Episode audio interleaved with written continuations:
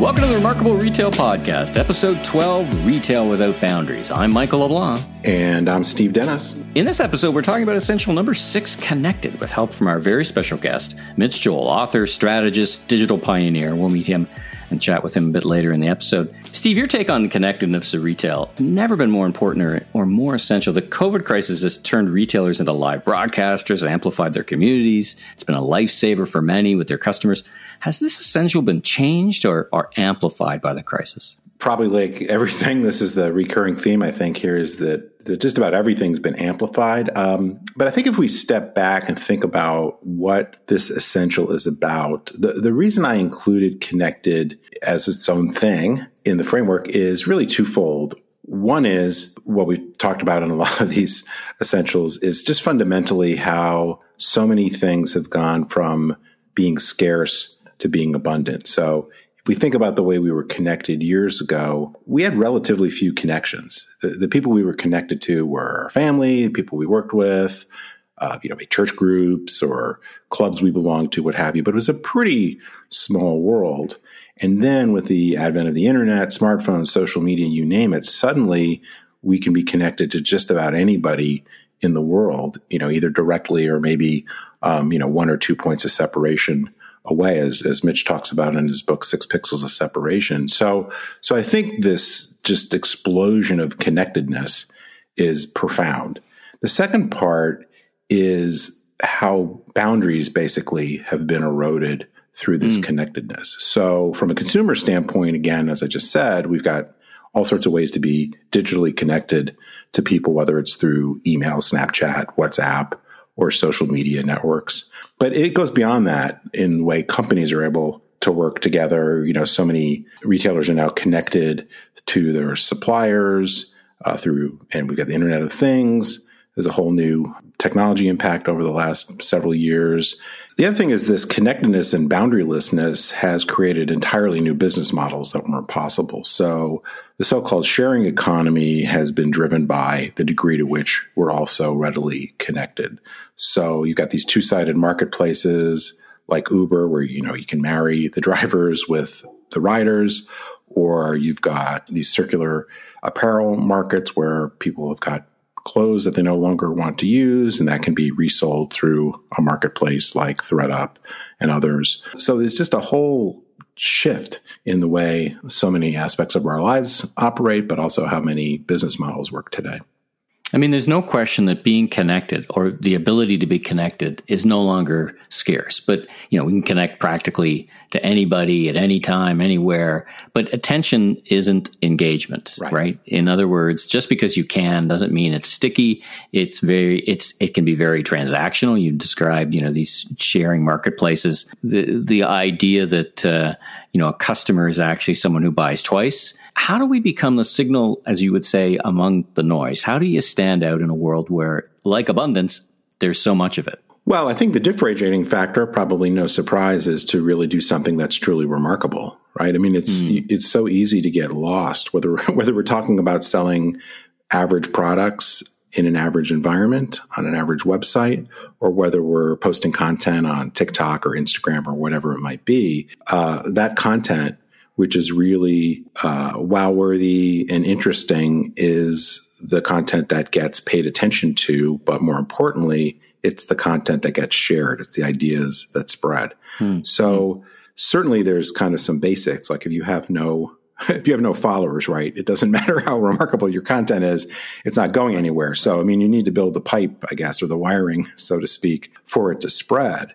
Uh, hmm. and that may take you time to build, but part of the way you build it is to keep showing up consistently with remarkable content and um, and and building that following. You know, that's that's really the key because the world is just getting ever noisier, right? We have no limits to the distractions um, that that most of us face constantly. So uh, you got to build that foundation, and then you have to consistently produce build that community and produce remarkable content. Well, it's interesting that you know years ago gave that thinking gave rise to, rise to the idea of a community manager within your social media platform, and and for many of us in the early days of social media, it was it was really a labor of love. It was hard to balance those two things, create great content and build audience both at the same time. Um, you know, Mitch says in a digital world, there's no longer degrees of separation between you and your customers. It, it, never more so now than before. I mean, we've seen retailers who already have a standing community of do better, I think, in the COVID crisis in the early days than those who who didn't spend much time on community. But it's really an investment of time and and it is an investment of passion. Can you turn that into strategy? Is this what you're what you're advocating? Oh, absolutely. Certainly, the sometimes what gets a lot of coverage are kind of these flash in the pan things that happen. You know, uh, the guy with the uh, Fleetwood Mac video drinking oh, the cranberry, yeah, right? yeah, you know, cran- I mean, yeah. Well, it, it's like it's like when you give when you call up your ad and say, "Make me a viral video." right? right, right, and it's fantastic. I if, that, yeah. when it happens. Right, you you, you mm-hmm. get lightning in a bottle or whatever that expression is, but um, it's it's pretty hard to do that reliably. So I think as a matter of strategy, you have to understand the mm-hmm. customers that you really desire to win, grow, keep, retain, get to spread your story. You have to understand them as best you can in terms of their needs and wants and create the ability for and desire for them to engage with you in a more meaningful way. Right. And then, like I said, just keep, keep creating that remarkable content. But, you know, in a lot of cases, I think what, what's working very well for some retailers is this co-creation with people, right? Like mm. it's just not mm. a one way street where you sit in a, well, we don't do this anymore, I guess. We sit in a virtual conference room and, and create these strategies and then you shoot them out and you hope, hope it takes hold. I think in, in a lot of cases, the, the folks that are really building this great community, great content and, and getting connected in a really deep way are those that are inter- engaging and interacting with the audience, not just shooting out things in a one way direction. I guess my, my follow up question would be in such a digital universe, such a digitally dominated universe that we're in today, what's the role of that kind of behavior creating community in your physical stores? Because that's where this all stems from. I mean, physical physical retail has always had a big focus on being part of your community, right? Whether it's that sponsoring, you know, some of your customers' kids' uh, soccer team or whatever. So it's not new that retailers would try to create a community to be better than the part, you know, the whole better than the parts of its sum. Can you overshoot the runway, creating too much focus on digital? Is there is the best ideas around making this connectedness both for your physical presence and your digital presence? The thing to do is to really understand the strengths and the limitations of all the different media, right? So hmm many digital channels have the advantage of oftentimes being quite inexpensive, fast, uh, ability to amplify and scale in ways that you really would be hard pressed to do in a physical environment. Right, but right. physical environments can do all sorts of things that that for the most part digital can't. So yeah. uh, obviously we're in this period right now where the some of the advantages of a physical store really can't be leveraged particularly well either because stores aren't open or they're at 25% capacity or you know they're whatever, they're yeah. just you know operating in a fundamentally different way than they did a year ago so so i think that hopefully will be a relatively short-lived phenomenon but going forward i think it's about understanding the the relative advantages and disadvantages of different ways of engaging. It's also about understanding the differences in, you know, last episode we talked about, uh, I think was the last episode, we talked about treating different customers differently. That takes a recognition that not everybody is the same and not everybody is going to value the same thing. So you may very well have people that are, Hey, I'm all about community in the store. I want to go to a yoga class or I want to gather with the bike club or, you know, whatever it might be, have that face to face connection, try things in person. Others, uh, again, I'm not making this specific to what's going on with COVID, but just in general, mm-hmm. others may mm-hmm. say, you know, that's, that, your store's too far away from me, or that's just, that's my thing. I'm, I'm more shy. Right. I'd rather kind of cover the, the landscape of places to connect, not, not go deep on one or two things. Listen, let's uh, that's a good segue. Let's bring Mitch on and uh, let's have a listen to our interview uh, with this digital pioneer. Well, welcome to the podcast, Mitch Joel. I'm uh, I was trying to think about when I first learned about you. I believe I first heard about you through our mutual friend Seth Godin, probably at least ten years ago. But you were nice enough to have me on your podcast, Six Pixels of Separation, a little while back. But now the tables are turned. So welcome. Well, I'm happy to be here. And and and similarly, I I heard I'd heard of you and I didn't realize your relationship with Seth, and I was jealous. I thought I might as well have him on my podcast. I mean, anybody who's was Seth's best man at, at his wedding, and, and and vice versa, from what I hear. I thought, well, I should get to know that person. That's great. Well, and Mitch, you and I go back even a bit longer, right? We've known yeah. each other literally decades. You've been a guest on my podcast, The Voice of Retail, and you, your famous line. Uh, you and I, our interview was in Montreal in, in the, the, the Queen Elizabeth Hotel, and when you walked in the hotel room, you you said you were relieved not to find plastic sheeting on the floor. So you knew you were you, you knew you were in for a good interview when uh, things looked kind of copacetic from that. So it's great to hear your voice again, Mitch. Um, I, I, wish we could be seeing each other in person, but uh, this is as close as we can get from Toronto to Montreal. So welcome. Thanks for having me. Yeah, anytime someone invites me up to their hotel room, I'm just immediately expecting a scene out of American Psycho to break out. So it was great. I'm glad that it didn't.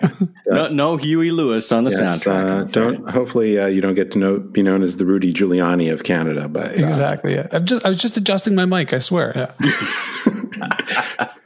Well, thankfully, you can't make the, like honestly, you can't make this stuff up. But anyway, it's all true. Well, thankfully, no, thankfully, no video uh, on this particular media form here. So, but anyway, Mitch, just for the few people that perhaps have no idea who you are or stuck around this far, nor right, right, we've, we've chased them all the way at this point. But perhaps you could just tell us a little bit more about who you are and what you do, and then we will jump into our questions.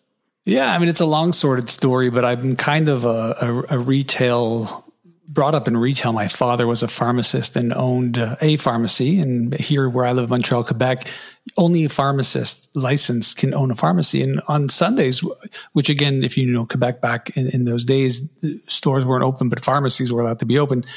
And I just thought my dad was the coolest. Like he knew everybody because we'd be going to all these pharmacies and be talking to people. And I found out years later that he was basically just going around trying to figure out what they're doing from a merchandising perspective and what's happening out front beyond the dispensary and you know the health and beauty bars, salons that they had set up along the sort of side of the store.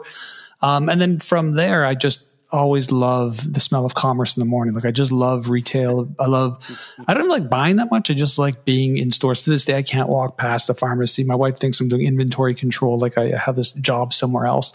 Um, and professionally, I was a music journalist. Got involved in one of the first search engines because I had done a lot of writing around the internet and technology. And then inevitably wound up in 2000 being a part of a digital marketing agency that became one of the largest independent digital marketing agencies in Canada that we sold to WPP about six years ago. And that agency was renamed and rebranded to Mirum. And when I left that agency about two years ago, it was about 3,000 people in 30 countries. Mm. And in, in, between that, I wrote two books. One of them is called Six Pixels of Separation, named after my blog and podcast that I've been doing for a long time. And the second one is called Control Alt Delete. And now, when there's not COVID 19 spread everywhere, I would typically be spending my time doing a lot of uh, keynote presentations uh, and still just being in the media, creating content, do a lot of investing and advising. And that's a long way of saying I don't know how to explain what I do. it's, a, in other words, it's a long elevator ride. Yeah, it's a long elevator ride. Exactly. The Burj well, Khalifa uh, of elevator pitches. Yeah. Uh, maybe this is too big a question, but uh, you know, when we think about retail and we think about what we're talking about today, this this idea of connected, right? Being being connected goes back a long, long time as far as retail, right? Back to the earliest marketplaces, souks, bazaars, you know, you, name it, uh, and, and, everywhere up to today. How, how, do you think connectedness has fundamentally changed over time, and particularly, I guess, um, as you kind of get into, uh, kind of, you get into a lot in your book, Six Pixels of Separation. How how fundamentally connectedness has changed, and what that means for retail? Yeah, it's a great question. I don't know if it's changed so much as retailers have struggled to adapt with the way people are connected and communicate. That's more of the sort of moral fiber of what I've seen from clients that I represented and then just being out in the speaking world and connecting to people who want me to give give their give them my opinion of what's happening. If I think back to the early days of digital and how we were seen as being these trailblazers or my writing or books or podcasts were seen as being so and so new and different it's because i simply looked at retail or brands in general as this sort of three-way thing of content commerce and community. Like if you really wanted to build something that had a real form of connecting with customers, you had to create content because content became an engine of media. You needed to think about building community. And I don't mean community being every single customer doesn't need to be a part of it, but when you have a, a handful, a big handful, a, a master size handful of people who want more and more to not feed them, be a part of it, engage with them and connect to them is, is, silly, which again, to this day, a lot of retailers don't do. And then obviously the commerce part of it, which is you don't have to necessarily bash people over the heads to put something into the basket. But if you get the content correct and you get the com- community right, it kind of feeds itself. It, it builds on itself. And then there's this whole other component of it of, of really thinking about what you want from direct response versus brand building and storytelling. If you were to ask any smart person, what would be the right split between direct response actions and brand storytelling? You'd probably go, I don't know, 50 50 sounds about right.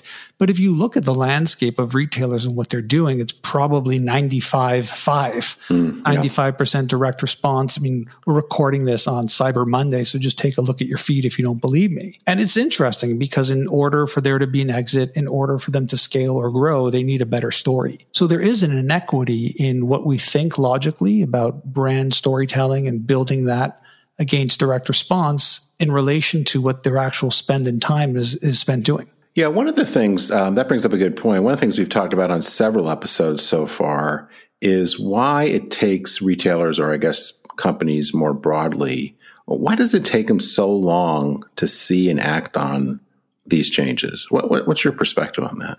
Retail fundamentally is still driven by a what are we paying per square footage? It's it's a strange way to reflect when digital comes in and e-commerce comes in but a lot of retailers are more in the real estate business than they are in the retail business still to this day. Yeah.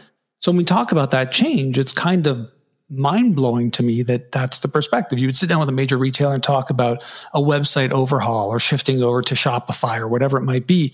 And you'll put a number in front of them and they'll gasp.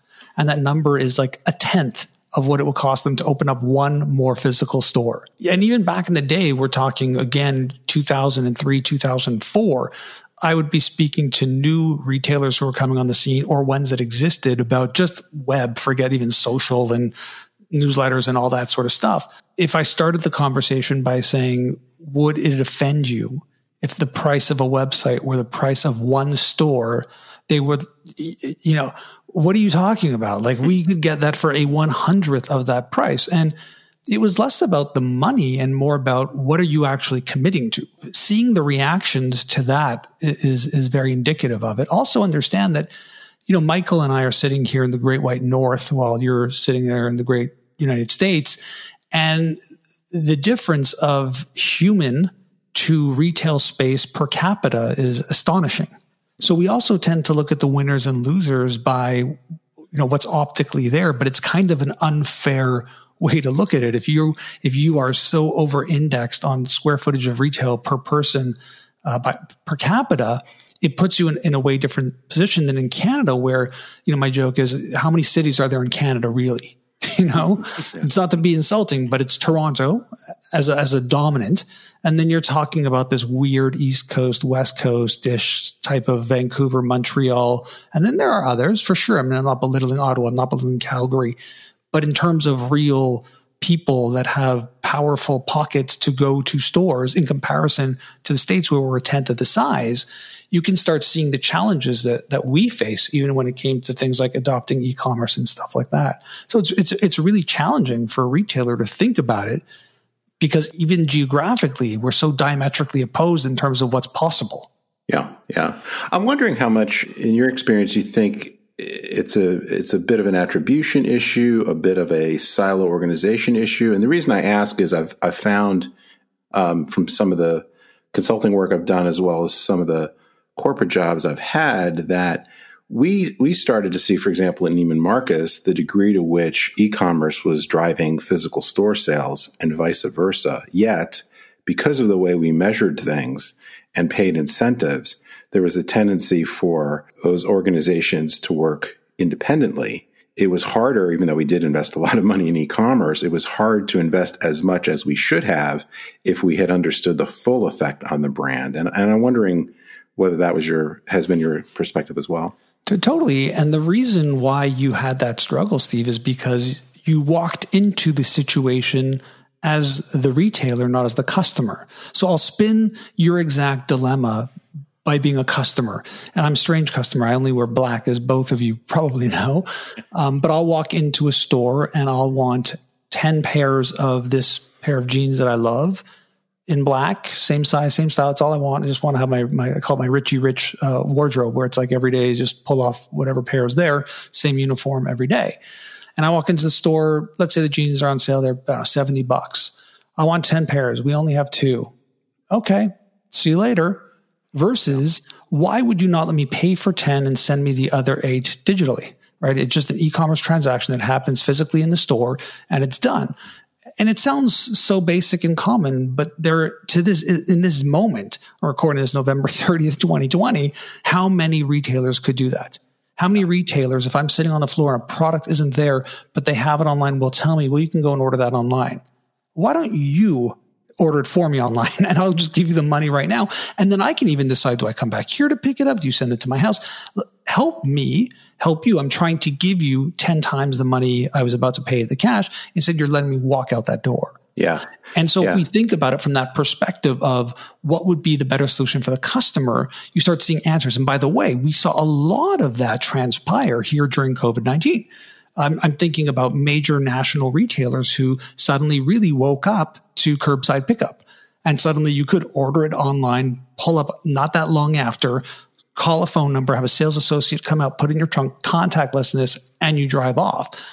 You've been experiencing that more at scale in the US, but in Canada, it was almost non-existent basically. And by the way, a lot of these retailers started sucking really quickly after that. It, like you'd pull up and you'd call the number, they'd say, come on in. Like, nah, that's not exactly what I want to do here. And that's not what I did last week, but it's easier for them. You know, that Neiman Marcus example to me just reinforces that more often than not, retailers are thinking what's easier for them, not necessarily what's going to be best for the customer. And in turn, actually have real, you know, commercial impact on us as a return. Yeah, you know, the thing is crazy, and then I'll, I'll, let Michael get in here, but the couple things that are crazy. One is some of the things that you were mentioning uh, there were companies like Nordstrom that were doing them, you know, 2005, 2006. So it's, so it's interesting when you see companies that have put a lot of these capabilities into place and having a lot of success doing them that, that more retailers don't follow. The other thing was I went into, uh, I, I bought something online and I went to return it at a particular retail's retailer's store and the salesperson was kind of mystified by the packaging or something. And and uh, she said well where did you buy that? And i said i bought it online. And she said oh that's not us. yeah. and yeah. i don't i don't want to say who it is okay well it's crate and barrel uh, and, and, you know, it it's be. It should be an IBM commercial about that. Yeah, so, but, but, I mean, it's, it's really amazing. This was just a few months ago, so it's really amazing to me how. Um, that's why I'm just fascinated by why it takes takes a, a crisis in many cases for retailers again, to this, innovate. The, the simplicity of it too. I, I, again, so look, we become habituated. Now, I've been habituated to this for much longer than the average citizen, and that's fine. I, I, I lived in a world where I wasn't at 19 or 15 percent e-commerce versus total commerce world pre-pandemic. I was probably closer to the numbers we're seeing now in that 40 to 50 range.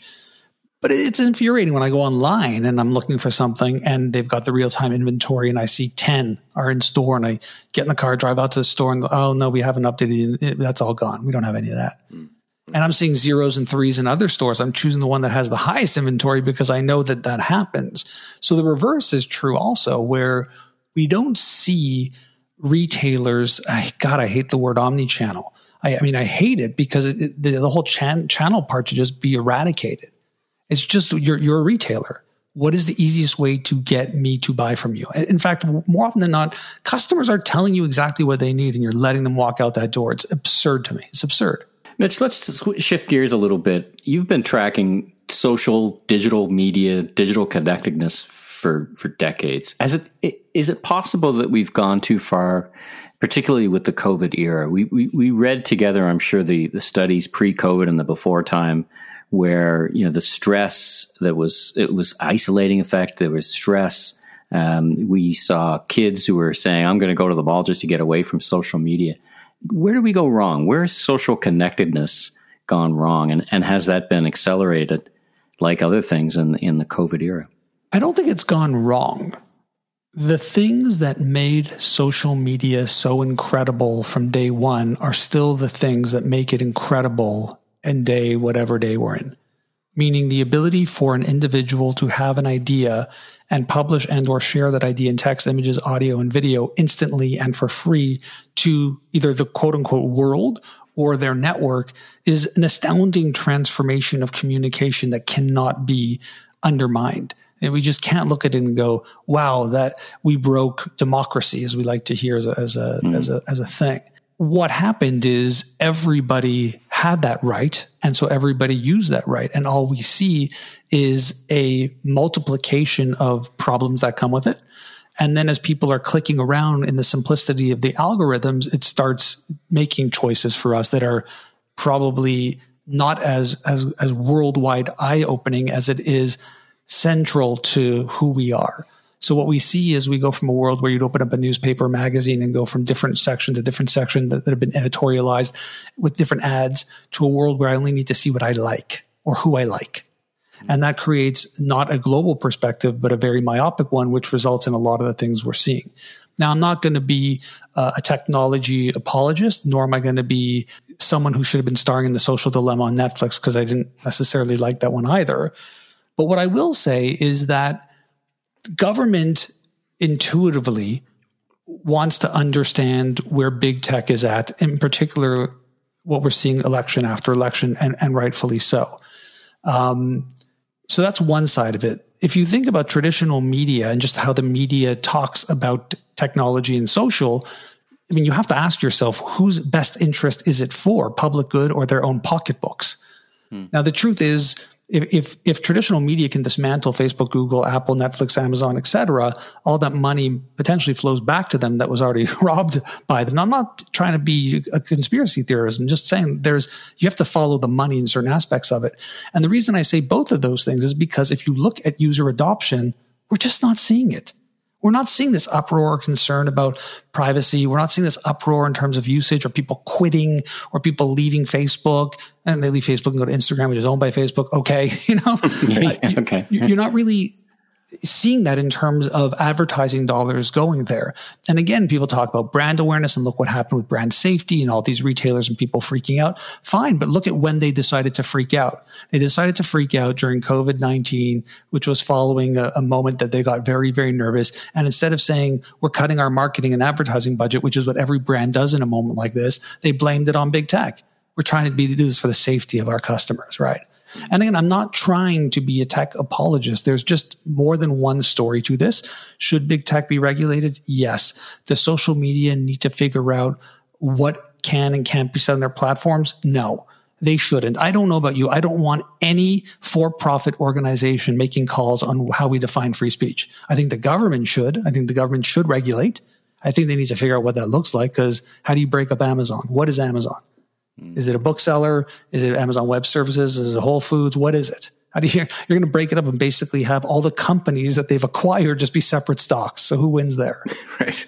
Well, let, let, me pull on that thread a little bit more and uh, ask about, you know, I think for 2020, the focus is on keeping, for retailers, certainly keeping their people healthy and safe and keeping their customers healthy and safe. I think 2021 will turn our minds to keeping them mentally safe in terms of, you know, for all of us, kind of keeping us sane and mental health will be the key in 2021. What role can can you see social media and connectedness having to to help us pull it all together in the in the balance of the COVID era? Well, it's very noisy and loud. And, and how I would approach that question is a little bit differently. What I would say is, in a very simplistic way, physical shopping is that physical shopping. Online has traditionally been a buying channel, not a shopping channel. And what COVID showed me, at least, is that when you go to physical stores now, they're sterile for my hygiene, but they're deadly to my experience. so it's like the hand wash, you know, the, the, the sanitizers, the distance, the masks that don't touch anything. What's happened is physical retail, which was traditionally a social shopping experience, has become extremely transactional and extremely buying based. And on the flip side of that, because of what we're seeing, because of powerhouses like Shopify and Amazon, and just individuals understand they need to be more digital as retailers, is they're trying to figure out now how do we make the digital experiences more of a shopping experience that is not just purely transactional.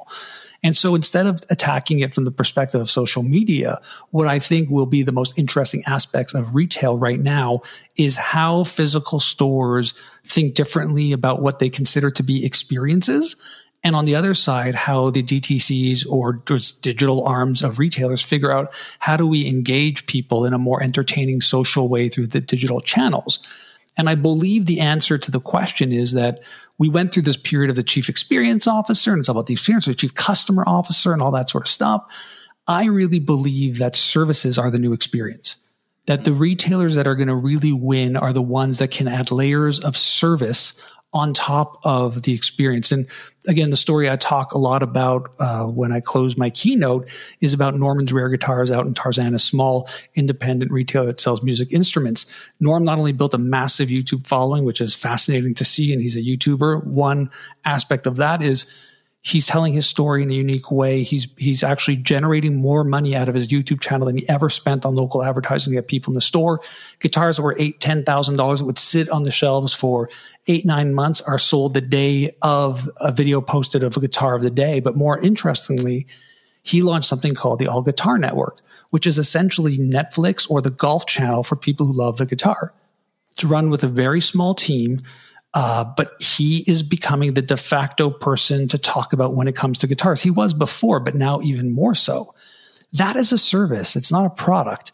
The All Guitar Network is a service that people pay a small monthly fee for. They're in it. They're a part of it. It's not even attached to his brand, but it can be. And I think that the brands, the retailers that can think about even their YouTube channel and every subscriber as it being a service offering to make them a better customer, there's tremendous wealth in, in that in that chain, which is the connection to the original question about social. So, is that any different than thinking about either you know some folks have folks have talked about you know focusing on the customer jobs to be done or selling a whole solution or or those kinds of kinds of ideas you know what's that higher order problem you're solving or experience you're creating. Is what you're suggesting fundamentally different than that or similar kind of idea? Well, it goes back to the idea that I will steal from Avinash Kaushik from Google, who's one of the analytics geniuses there in general, but, but he happens to be at Google. And he would often say that a customer is somebody who buys from you twice. And that's the simplistic way of saying, what are we doing to ensure that they actually do come back? Because if all we're doing is having a greater selection of inventory and pricing, right? I don't know if that is going to take you forward in a world where suddenly we shut shut down the best the best restaurants and they were offering takeout and free pickup when all that chef wanted really is to have his 40 people in that restaurant on that night and everyone else to wait 6 months for the reservation. So it's just a different way to think about what do you want from your actual customer. And if you're norm and suddenly you're generating more revenue than you spend on advertising by having a YouTube channel, you're doing more than that. You're building community. You're building the brand story. You're making people want to come by even just to pick up a t-shirt because that place has become so cool. And then what you're fulfilling on the other side with the all guitar network is, is to a certain degree empowerment. You're empowering the customer to really go as deep or as, or, or, or as wide as they want. I mean, it can be a pond or it can be a very deep ocean, your, your retail brand. And, and it's the experience you're willing or wanting to create that's going to ultimately make that factor in a world where dollar stores do phenomenally well, in a world where your TJ Maxx's had to figure out digital in a different way because their core was people like to come and dig for a find. And they don't necessarily want that find times 500 in three different colors online unfortunately, we're coming up on our time. I'm going to ask you a final question that uh, I think is a relatively short question, though the answer may not be. One of the quotes I have in the book, uh, not in this particular chapter, but but earlier on, is one you probably know by. Um, uh, I think it's by Herbert Simon, which is a wealth of information creates a poverty of attention. I'm wondering if you believe that a wealth of connectedness creates a poverty of engagement or enrollment. And if so, uh, any quick tips for, for retailers to try to change things in their favor? Yeah, I'm not sure if I buy into that. I'm thinking about some of the bigger purchases I made while sitting here in my home studio versus going to my office, is seven minutes away, and how powerful of an engine community was in fostering that decision.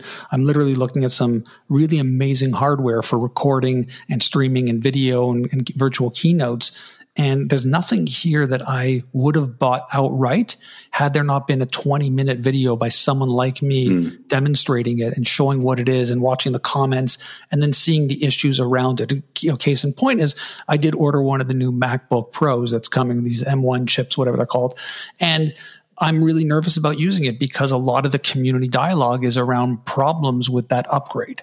And now I'm sitting here going, well, I guess I'll keep my old MacBook Pro until I really see the efficacy of it performing with the software that I need to perform with. So it's a clever twist of words. And I'm not saying there's no value in that quote or the potential of it to be effective for certain customer bases, but it depends where you're playing.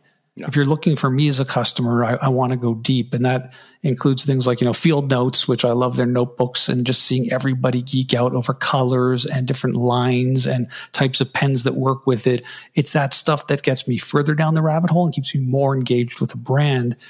But your mileage may vary, as our friend Seth Godin likes to say. yes, which I which I uh, shamelessly rip off all the time. So yeah, me too.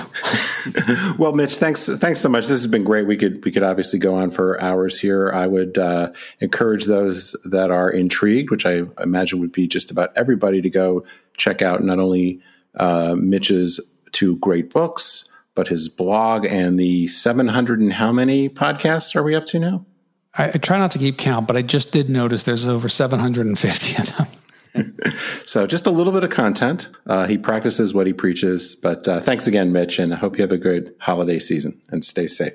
Well, happy holidays and thanks so much. Always a pleasure to be a part of this. So thanks, Michael and Steve. I really enjoyed our time together. Thanks, Mitch. It was great uh, hearing your voice again. Steve, it was so great listening to Mitch, I mean, I've known Mitch for literally since the late 90s, uh, where he was espousing ideas that uh, at that time were almost unimaginable, yet the unimaginable is happening. And in every day, whether it's accelerated or whether it's been uh, you know, it's been brought on, or whether it just was inevitable was going to happen. Is that your observation? And, and, what were your thoughts from listening to uh, to Mitch talk about his connection with retail? I was a little bit late to the Mitch show. and uh, but as Mitch I, fan club, let's well, call let's call it for what it is. We're the Mitch fan club. Well, one of one of the things I say in the acknowledgement to my book is mm. is uh, that I wanted to write a book for 30 years and I got here as fast as I could. And that, that's the way I feel about lots of aspects of my life. I wish, I wish I'd gotten there earlier, but as it turns out, I got here as fast as I could. And Mitch, Mitch is just such a great guy. His perspectives are so rich, so deep. The thing that, that, you know, we were talking about off mic is there are a few of these books, uh, or, they could be TED Talks, whatever, that were just so ahead of ahead of mm-hmm. their time. When I went back to reread Six Pixels of Separation, his first book, which I think came out 11, 12 years ago or something, I forget, I was just blown away by how on the money he was about what was going to happen and what brands should be paying attention to that they weren't. And of course, many of them to their own, to their own detriment. So there, there's just a few people that their stuff I'm just continue to be blown away by how prescient they are and how on top of things. And uh, I would heed their warnings basically because uh, those that were ahead of the game did well. And uh, and what, what's that expression? He who hesitates is, is lost. And in you know many cases, it's really hard to catch up.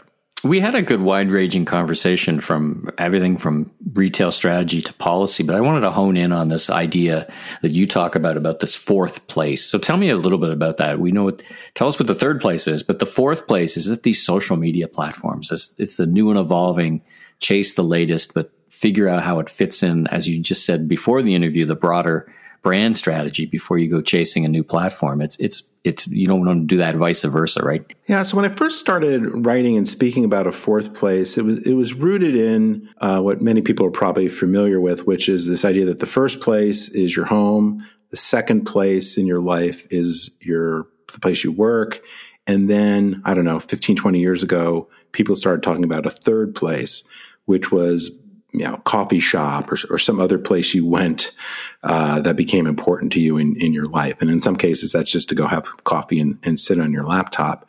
What I started to think about was this fourth place being wherever you happen to be, because by virtue of being connected all the time, and I don't mean you know connected through social media necessarily, but because of smart devices, we can do you know run our lives in many cases for better or worse wherever we happen to be with a smartphone. So so this notion of home, office, and other is blurring. What I think has really started to evolve in the last, well, certainly accelerated by COVID, but I think was happening earlier are these companies that are building business models that really are portable. So think about some of these fitness apps that live on your smart device, right? You can use them when you're at the health club. You can use them when you're running on the jogging path. You can use them from home when you want to do a routine. Maybe you're on your Peloton and you're using an app, but maybe you're not. And so it's kind of managing your life or mm. important aspects of your life in this fourth place, which is the smart device wherever you happen to be. And I think the new, uh, the new Lululemon smart mirror, right? I mean, there's there's a, a series of these models that that are revolving, and I think it's certainly well, absolutely enabled by digital technology, supported by smart devices, and I think what's happened societally, particularly by virtue of COVID, is we've now said, well, I've got to be able to do all the stuff I need to do from wherever I happen to be because I'm not going to the office or I'm not doing the commute or I'm not doing, you know, going and hanging out at the the Starbucks or the independent coffee shop for a few hours. I don't I don't have that long plane ride to get the presentation together anymore. Right. So, I, so there's this. I don't. I don't know. I mean, I'm still. And if, if uh, mm-hmm. listeners have ideas, I'm, I'm still working working through this. But I but I I think this this it's just redefined a lot of the ways we mm. think about location uh, and business models um, fundamentally. And then, of course, it's put on steroids because we can be in connection with with our colleagues or with followers on Twitter or you know in some cases pretty random people we happen to intersect with on, on social media or elsewhere. Well, I think uh, let's leave it there. I mean, we, we, I love the conversation because it's tied together this essential into all the others, and and it is by its very nature connected to the uh, to the balance of the the essentials. So it's been a great discussion, great guest with uh, with Mitch joining us. So uh, Steve, why don't you read us out? If you like what you heard, please subscribe on Apple, Spotify, or your favorite podcast platform. We'd really appreciate that elusive five star review, and we'd also appreciate it if you might share the podcast with your friends, colleagues, or others in the retail, CPG, or brand industries. I'm Steve Dennis. You can learn more about me at stevenpdennis.com or follow me on Twitter or LinkedIn for my latest insights. And I'm Michael LeBlanc, producer, host of the Voice of Retail podcast. You can learn more about me on meleblanc.co. Steve, have a safe week. You too.